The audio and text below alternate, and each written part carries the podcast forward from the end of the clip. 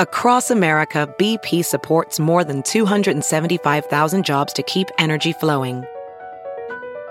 Jobs like building grid scale solar energy in Ohio and producing gas with fewer operational emissions in Texas. It's and, not or. See what doing both means for energy nationwide at bp.com slash investing in America.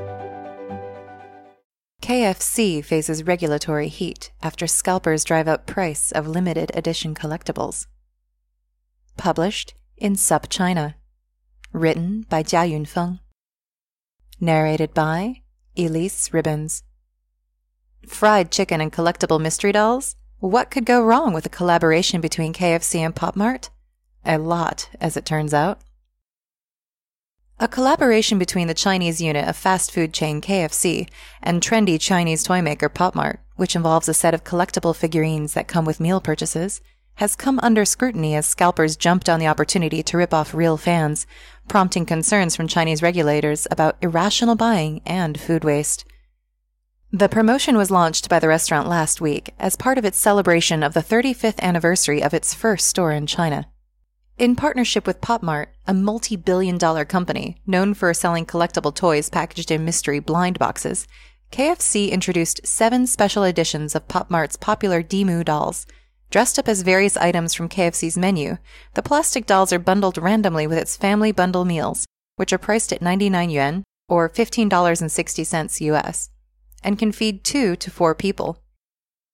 As one of PopMart's signature products, Dimoo dolls are a hot commodity among avid collectors. Controversies have emerged in the past when zealous fans complained about scalping and the gambling nature of the toy manufacturer's business model. So, naturally, it didn't take long for the excitement surrounding the collaboration to turn into a frenzy.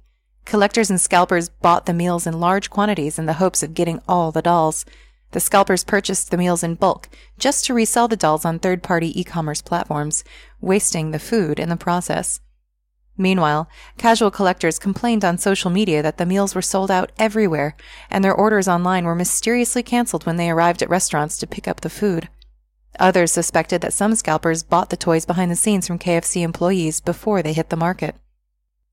According to the Beijing Youth Daily, in Chinese, on Xianyu, Alibaba's used goods online marketplace, there were hundreds of vendors selling the dolls.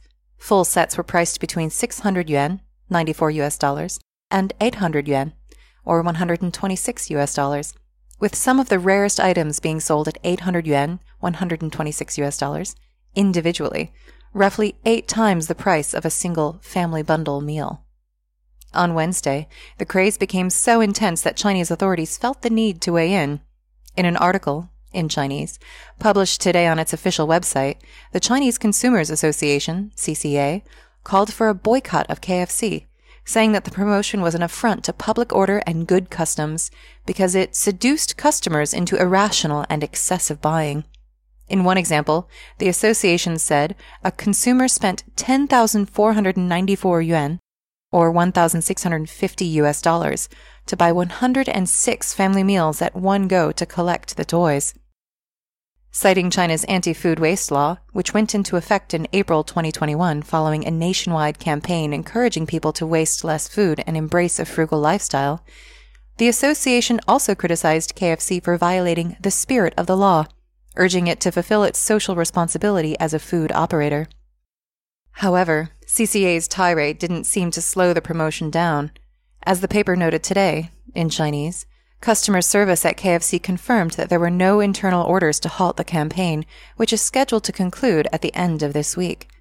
Founded in 2010 by then 23 year old CEO Wang Ning, PopMart started as a retailer of lifestyle commodities, including toys, home goods, and beauty products.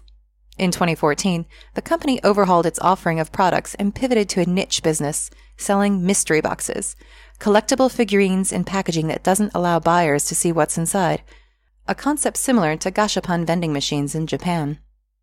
PopMart's products quickly took off among young Chinese people looking for cheap, novel forms of entertainment and online shopping. In its initial public offering in 2020, PopMart raised $676 million on the Hong Kong Stock Exchange, which gave the firm a valuation of $7 billion ahead of the trading debut.